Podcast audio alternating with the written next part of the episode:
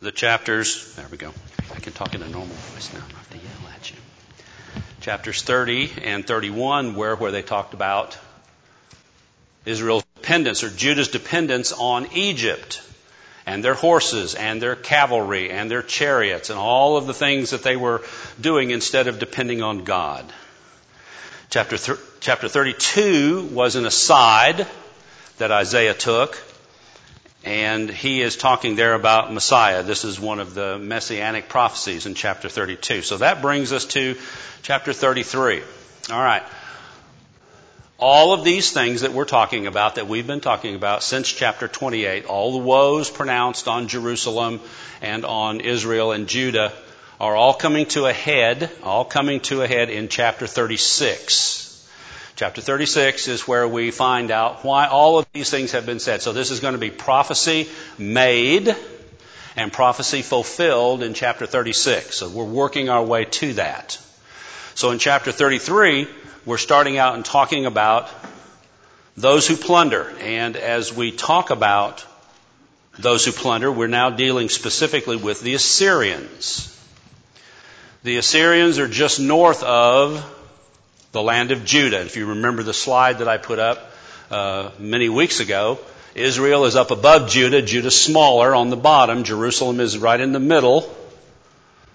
And all of Israel has been all of Israel has been taken. It's doing the same thing it did to Brother Kemp last week. It's breaking up. Okay, so all so Sennacherib is making his entrees into the land. He's taken a bunch of cities. He's already plundered a bunch of cities. He's already taken a bunch of people captive. And he's got his eyes set on Judah. Specifically, he has his eyes set on Jerusalem. He wants Jerusalem. But God has already said in these preceding chapters to 36, well, what you want ain't going to be what you're going to get. Because I'm not going to let you have Jerusalem. I'm not going to let you have this land. Woe to you, chapter 33, verse 1. Woe to you who plunder, though you have not been plundered. Assyria is sitting at the top of the heap. They're the big dog. But they're not going to be the big dog for long. Because we'll see in chapters 36, 37, and 38, especially in chapter 37 and 38, Babylonians come to town. And how many of you are following the Lehman Learner every day? How many of you are doing the Lehman Learner every day? Every one of you who are following the Lehman Learner every day already know what's going to happen. He's already two or three, he's already two or three chapters or weeks ahead of what we're talking about in the Lehman Learner. Or what he's talking about, Lehman Learner. He's already two or three weeks ahead of this right now. The Babylonians come to town and they ask Hezekiah, show us your gold. Let us look around. And Hezekiah, sure, let me show you everything we got. What's in your house? Was the name of the one from the other day, if you remember that one. What's in your house? And talking about from the standpoint of what's in your house versus what was in Hezekiah's house. Hezekiah just showed him everything they had. So the Babylonians knew all the stuff that they had. And when they took power from the Assyrians, chapter 37, 38, and on into other books of the Bible, Daniel, when they took power, 561, they took everybody. And so those who are plundering today, the Assyrians, though you have not been plundered. And those of you who deal treacherously, though you've not dealt treacherously, though they have not dealt treacherously with you, when you cease plundering, what will happen? When Assyria ceases their plundering, what's going to happen to Assyria? They're going to be plundered. They're going to go into the ash bin of history. When the Babylonians are done with what they're doing, who's going to take, who's going to take over, who's going to take them? Who takes them? Who takes the Babylonians? The Medes. And who takes, and the Medo-Persian are then are then dispensed with. They become part of the ash heap of history also. All of these great countries, all of these great powers, all of these great armies, they come to nothing. Only God's remnant survives. And so that's what he's talking about here. When you see plundering, you're going to be plundered. When you make an end to dealing treacherously, they're going to deal treacherously with you. What you give, you're going to get, and sometimes you're going to get it back in spades. And so what happens here is, is Isaiah is saying, this is going to happen, and this is going to happen in the not too distant future. And it all comes to pass just two chapters later. And then he says a prayer. Like Nehemiah, Isaiah is always in a prayerful attitude. O Lord, be gracious to us. We have waited for you. Be their arm every morning. What does it mean to the Christian, the individual Christian, to pray this prayer that God be their arm every morning? What does that mean to the Christian? I'm sorry? Your faith? If someone's having a hard time walking, go ahead, Chuck. What does the song say? Leaning on the everlasting arm. The arm of man will fail you. God's arm never will. So if we lean on God's arm, we're talking about leaning on everything He said, everything Chuck said, leaning on His grace, leaning on His mercy, leaning on His providence. Strength. Not our strength, but the strength that we have because we lean on His arm. Just think about it from a practical standpoint. If you have an, an elderly relative or someone who's older or someone who's suffered an injury, sometimes they have to do what? They have to lean. They have to lean on you. And in a figurative sense, they lean on you for coming to help them, maybe to clean the house. Maybe they lean on you to run an errand for them or to do chores for them. But sometimes they physically cannot move or do anything without what? Without leaning on you, leaning on your arm. It's the same thing with God. At the noise of the tumult, the people will flee. When you lift yourself up, the nations will be scattered. All of this is saying, down through the end of this chapter, Isaiah is telling you what's coming.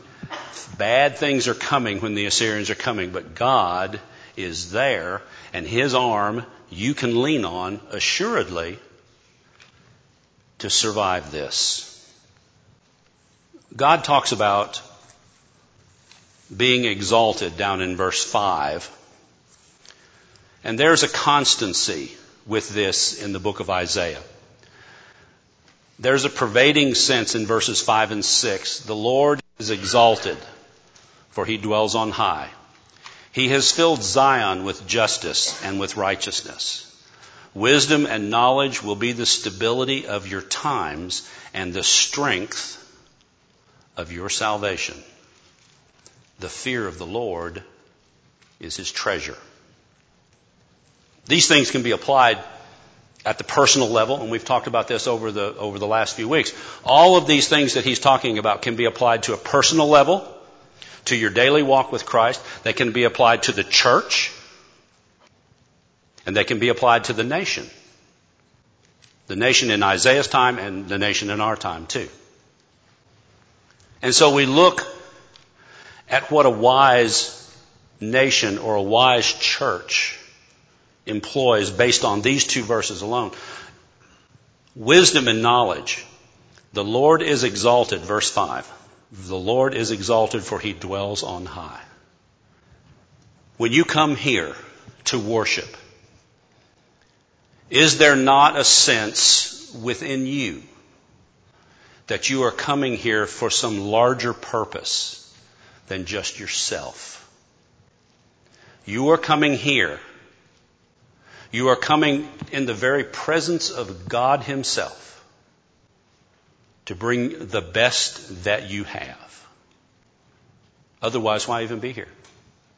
Why even come? There must be a pervading sense among all of God's people that God is here. He is exalted. He dwells on high. He's filled Zion with justice, with justice and judgment and righteousness. Wisdom and knowledge. There must be a pervading sense that the book that we have from God is strong enough to make us wise, to make us know what is right, to make us know what is wrong. The constancy of God's help, the constancy of God's presence. This nation and other nations before it have depended on armies and navies and soldiers and missiles and guns and weapons of war to keep themselves free. But I would submit to you that no nation is free if they don't have God. And I've actually heard it said by gospel preachers, and I believe it to be true. A Christian on their knees praying is more powerful than any army in the world. Because we serve the God of the universe. We serve a God who does not sleep, who does not grow weak, who does not grow weary. We serve the Creator. There is an inward rottenness to a nation, to a church, to a person who does not have God and the security and the grace and the love and the mercy that God provides. There's an inward rottenness.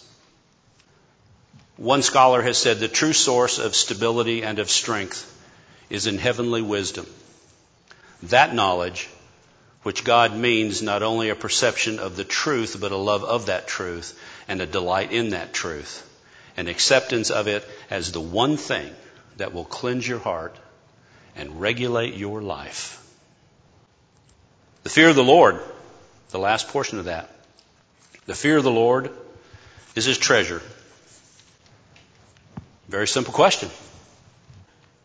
Where's your treasure? Where's your wealth? What do you have it tied up in? What constitutes wealth? What constitutes prosperity? All the money in the world? Stocks? Bonds? Bitcoin? All these things men depend on. Men worship. But the simple fact is, that is a paradise for fools. Because true wealth, true wisdom, true treasure is that treasure that's laid up in heaven. What did Jesus say? Lay not up for yourself treasures on earth where moth corrupts. Lay up for yourselves treasures in heaven.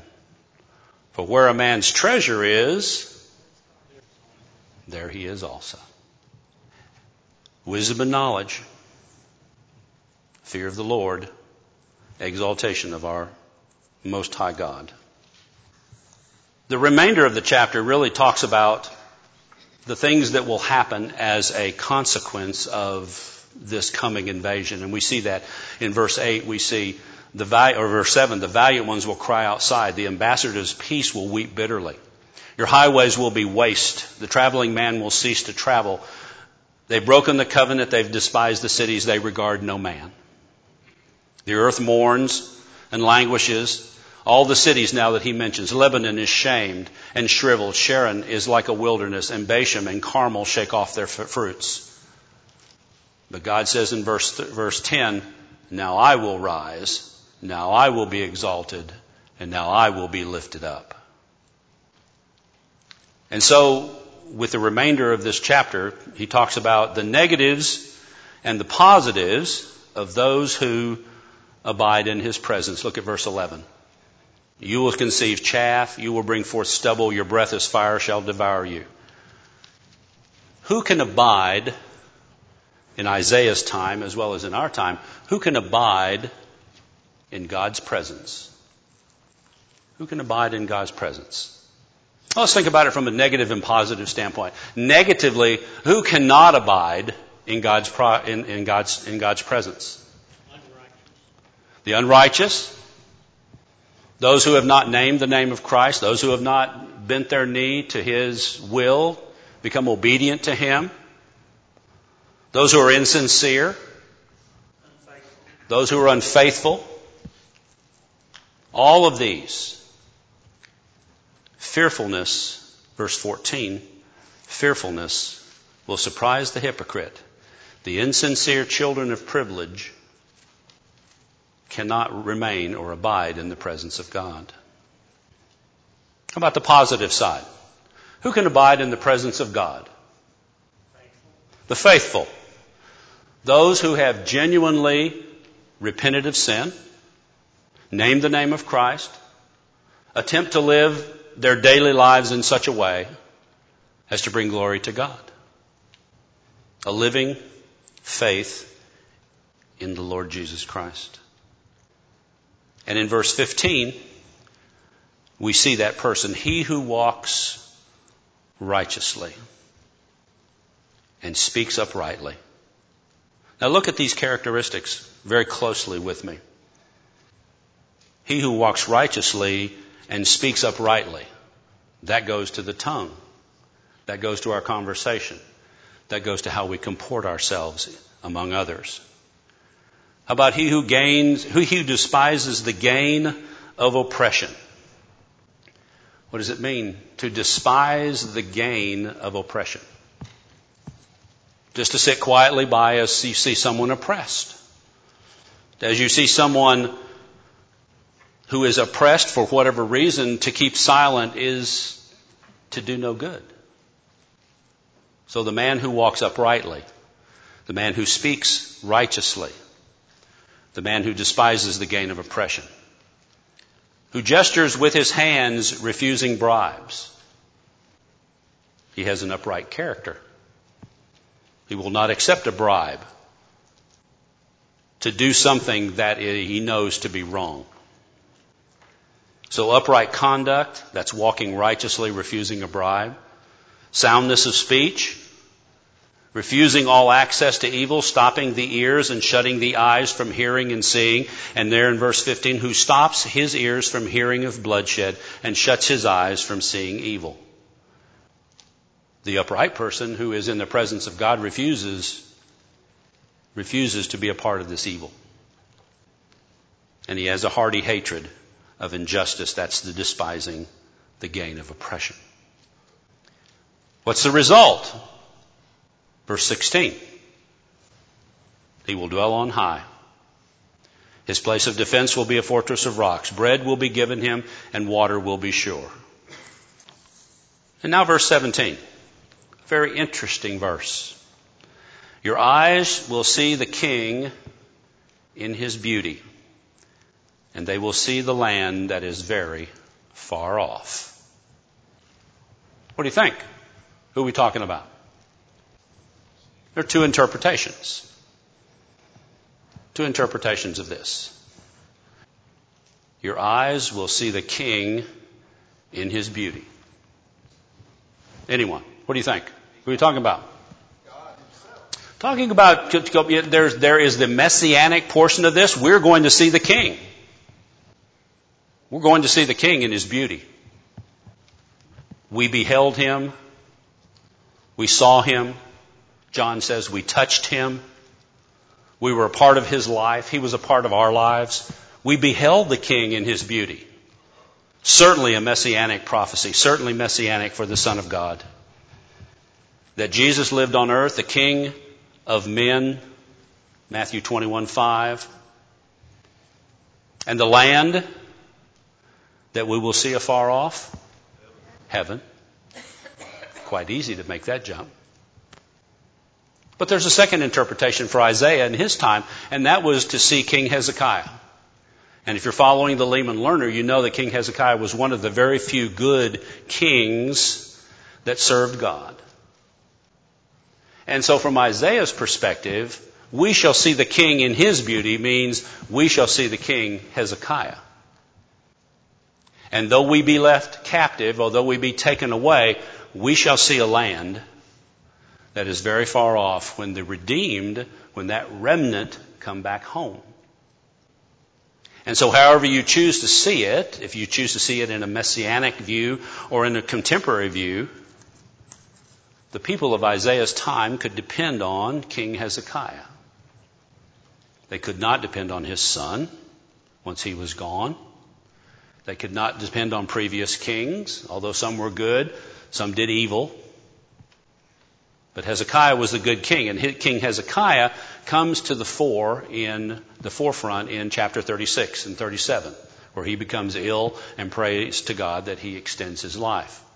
And so, we see that land that is far distant. We see that historical kingdom of Hezekiah's, and we again see the spiritual kingdom of heaven. That is our home. Because we seek a land that is not of this earth, but we seek another home. And so down through the end of the chapter, there's talk of uh, restoration. There's talk of divine mercy. There's talk of the abiding presence and the great power of God. And that there's a reconciling of all the evils as they come to an end. There is also divine guardianship and soundness and security. And if you see that in verse 22 where he says, For the Lord is our judge, the Lord is our lawgiver, the Lord is our king, he will save us. Words that could very well apply to the Christian today. He is our king. He is our lawgiver. He will save us. And as a result of that, in verses 23 and 24, you conclude the chapter, your tackle is loosed. They could not strengthen their mast. They could not spread their sail. Then the prey of great plunder is divided. The lame take the prey, and the inhabitant will not say, I am sick. The people who dwell in it will be forgiven their iniquity. So, as these great ships come, they cannot strengthen their mast. They cannot spread their sails. They are not able to stand with their great armies. They are not able to stand with their great navies. They are not able to stand against God. And so this woe to Sennacherib, this woe to um, to the, the house of Judah comes to an end to be fulfilled beginning in chapter 36 where we have multiple records. We have multiple we have records of this in chronicles and in, the, in second chronicles and in second kings and all of this will come about uh, in chapter 36 so as we go to chapter 34 we find judgment on the nations. And judgment on the nations in this chapter takes its, takes its lead from a very despicable group of people, let's just say. And these, this group of people are the descendants of Esau, are the Edomites. And the Edomites, well, you tell me, who were the Edomites, you Old Testament scholars? Who are the Edomites? We know they were the descendants of Esau, and then the children of Israel, the descendants of Jacob. So we've got Jacob and Esau, and they had their troubles, one with another. But Esau fathered a tribe of the Edomites. What do we know about the Edomites? Where did they, where did we first see the Edomites? I can stand up here all day. Numbers 20. Numbers 20 verses 14. The Hebrew children had left Israel across the Red, across the sea, not the Red Sea. They crossed the sea and they were headed for the promised land and they had to pass through the land of Edomia, the land of the Edomites. And Moses said to the king of the Edomites, let us pass through. And the king of the Edomites said, you will not pass through. You will not come onto our land, or we will raise an army against you, and we will come out and fight against you. And Moses said, Well, wait a minute. He said, Let us pass. And if any of our animals need water, the water that they take, we'll pay you for. And the king of the Edomites said, No, you will not pass through our land, and you will not come onto our territories, or we will, we will bring an army out and we will fight against you. The Edomites then showed themselves early to be, early on to be the enemies of Israel. They refused to allow Moses and the children of Israel to pass. David subdued them in 2 Samuel. They revolted against Jeroboam in 2 Chronicles. And they were always ready to shed the blood of the children of Israel by force of the sword in the time of calamity. Ezekiel 35 verse 5. Amos speaks of them in a very harsh tone, much as Isaiah does in Amos 1, verses 11 and 12. They ultimately, the end of the Edomites, ultimately was filled up with the measure of their iniquities by open rejoicing when Jerusalem was destroyed and the people led away captive by Nebuchadnezzar.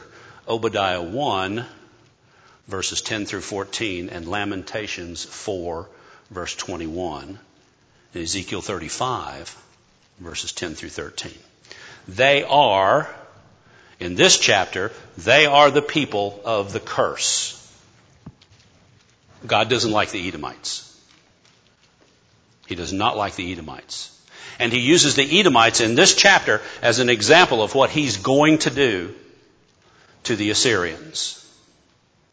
What he's going to do to every country that he raises up through his providence to teach the children of Israel a lesson until they repent and come back to him. He's going to use these countries, these kingdoms, these powers as leverage. Whether by conquest, captivity, by any means necessary. In this instance, though, he's going to use the Edomites. And so we see throughout this chapter the fact that the sword of the Lord is filled with blood, verse 6 of chapter 34. The Lord has a sacrifice in Bozrah. Bozrah is a major city in Edom. It is not the Bozrah that you think of when you hear Bozrah in the land of Iraq. That is not the same Bozrah. This Bozrah is in the land of Edom. A great slaughter in the land of Edom. Consequently, in verses 7, 8, and down through the end of the chapter, for the day of the Lord's vengeance, the year of recompense for the cause of Zion. Verse 7 says, The wild oxen will come down among them. He's going to so utterly destroy the city and the, the Edomites that the wild animals will take over. The wild animals will live there. Streams will be turned to pitch. Do we know what pitch is? I'm sorry? Tar. Exactly. Yes, exactly. That was their fate. That was their fate based on how they treated, based on how they treated everyone. And so you see the rivers, the streams being turned to pitch. The dust is turned to brimstone, another comparative to Sodom and Gomorrah. The land shall become burning pitch. It shall not be quenched night or day. Its smoke shall ascend forever. From generation to generation it shall lie waste. No one shall pass through it forever and ever. But the excuse me, but the pelican and the porcupine shall possess it, and the owl and the raven shall dwell, and he shall stretch out over it the line of confusion and the stones of emptiness. They shall call its nobles to the kingdom, but shall none be there, and all the princes shall be as nothing. Thorns will come up in the palace. Nettles and brambles will be its fortress. It shall be a habitation of jackals, a courtyard for ostriches. The wild beast of the desert also shall meet with the jackals, and the wild goat shall bleat to its companion. Also the night creature and find for himself a place of rest. The arrow snake shall make their nest and lay eggs and hatch and gather them under their shadow. There shall be hawks gathered together, every one with its mate. Search from the book of the Lord and read. Not one of these shall fail. He shall cast lot for them, and his hand divided among shall be a measuring line. They shall possess it forever from generation to generation. They will dwell in it. Not a very pleasant picture. But having failed to mention that verses, that chapters 34 and 35 are diametrically opposites of one another, lest someone's heart be too down after reading all of this carnage and destruction that's coming, you have merely to turn to chapter 35 for the refreshing, cooling, drink of water that is for those who are in the remnant and those who will be the ransomed that will return. And so as we move to chapter 35, it only has 10 verses. And I want to read these 10 verses. The wilderness and the wasteland shall be glad for them, and the desert shall rejoice and blossom as the rose. It shall blossom abundantly and rejoice, even with joy and singing. The glory of Lebanon shall be given to it, the excellence of Carmel and Sharon. They shall see the glory of the Lord, the excellency of our God. Strengthen the weak hand and make firm the feeble knees. Say to those who are fear hearted, Be strong Do not fear. Behold, your God will come with vengeance, with the recompense of God. He will come and he will save you. Then the eyes of the blind shall be opened, and the ears of the deaf will be unstopped.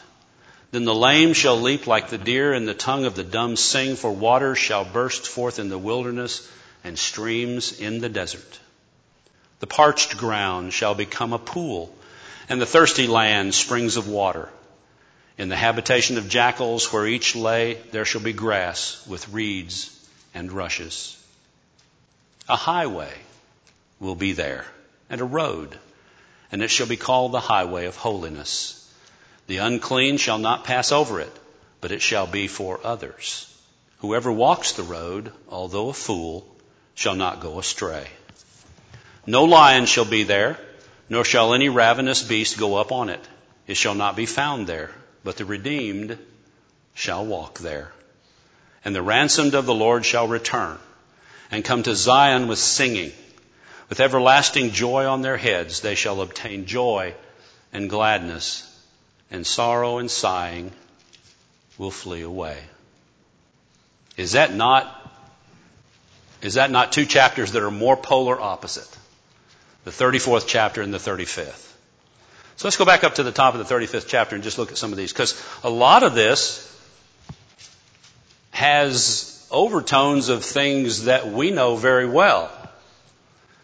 Lessons that can be applied to the individual. Certainly these lessons, these things can be applied to the church, and certainly these things can be applied to heaven. So let's look at some of these. The land, the land is going to be renewed, he says. Isaiah says that the land is going to be renewed. I'm particularly interested in verses 3 and 4. Strengthen the weak hands and make firm the feeble knees. There are those in the church family here who are weak. Some who are strong, but some who are weak. Weak in faith, some who are strong in the faith. And so the writer here is telling the church, for us today, the application is strengthen those weak hands. Encourage those who are weak among you. Encourage those who are feeble. Encourage those not feeble with age, feeble in faith. Encourage them. Give them that arm to lean on and let them know that their trust can be on the arm of the Lord. Strengthen those weak hands. Encourage those people. Make firm the feeble knees. How about say to those who are fear hearted? I've talked to a lot of Christians who are, who are fearful. What happens if, if I sin, I commit a sin, and, and I, then I drop dead? And I didn't, I didn't ask for forgiveness. What's going to happen to me? They're fearful. But those of us who are strong, those of us who are older and can, and, and not necessarily older in age, but older in the wisdom of the scriptures, we have to be there. We have to be able to say to those who are fear who fear hearted, be strong. Don't fear. Behold, your God will come with vengeance with the recompense of God. Do you ever wish, well, I wish I could get even with that guy? God will take care of all of this. You just have to stay on that road, walking in the light as He's in the light. But stay strong.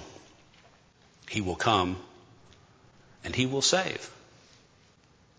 People are so full of fear sometimes because they feel like God is so far away. He's not. He's close by. He's here with us this morning. Where two or three are gathered together in my name. There I am. The parched ground. The last few weeks it's been kind of rainy. But the ground is dried out. You watch the ground so dry and then the rain comes and everything comes back to life. That's what he's talking about here. Verse 8, the highway. That highway and that road. We're traveling, we're traveling down that road. This earth is not my home. just passing through. I'm on a highway. I'm on a trip. I'm on a, I have a destination. And that destination is not an earthly destination. That destination is heavenly. Who can travel on that road? The unholy can't. The unclean shall not pass, but it shall be for others. Now, some are talking, some will say, some scholars will say, well, they're talking about, they're, they're talking about coming home from captivity. And that's a very, that's a, that's very valid. That's a very valid point. But I think again, like the church and like heaven and like the time of Isaiah, there are, there are applicable lessons that can be made even in these scriptures to traveling that road, that highway of holiness. And you know, even though you're a fool, even though you don't have all the answers, says, Whosoever walks the road, although a fool, shall not go astray. They're fundamentally, irrevocably focused on that destination of heaven. And they may not have all the answers, and they may sometimes act like a fool, but they're not going to go astray because God is their king and they're headed for that home. How about verse 9? How about verse 9? No lion shall be there, nor shall any ravenous beast go up on it, shall not be found there. That reminds you of heaven? You know, when you walk the streets of gold in heaven, you're not going to have to worry about getting mugged. You're not going to have to worry about your possessions being taken if you leave your house unlocked in heaven. There's no lion there. And the lion here could very well represent the Assyrians there's not going to be any foe there. There's not going to be any, there's not going to be any, there's no darkness there. Because the sun is all the light. So there are no ravenous animals. There's no lions that are going to come and get you. There's, there's no evil going to befall you when you get to your destination.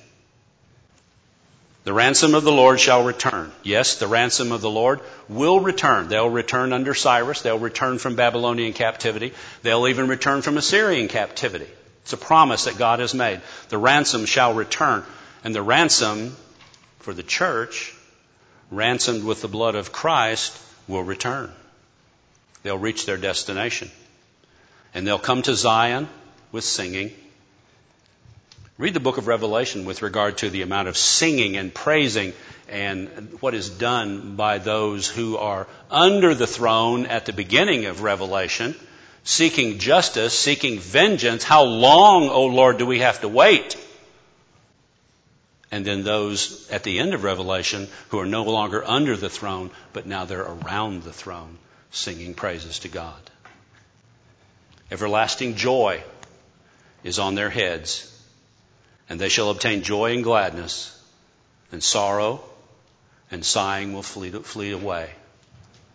There's no tears, there's no sorrow. All the bad things of life, all of the illnesses that you've had that cripple you up and make you where you can't walk around and you can't function on a daily basis and that body as you get older is breaking down more and more and you're having to take more and more medicine and you're having to do all these things, all that's going to be over. There's an end to it.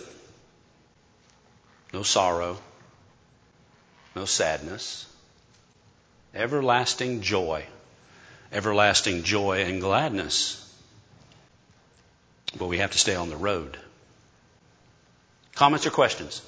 We've got about five minutes and we've gotten to where I wanted to get to today. We've gotten to now chapter 36. Now we start to rock and roll with some history now, and that's, that's the part I like the best. So, you know, next week we're going to have another slideshow, and you'll get to see Sennacherib, and you'll get to see uh, Esarhaddon, his son, because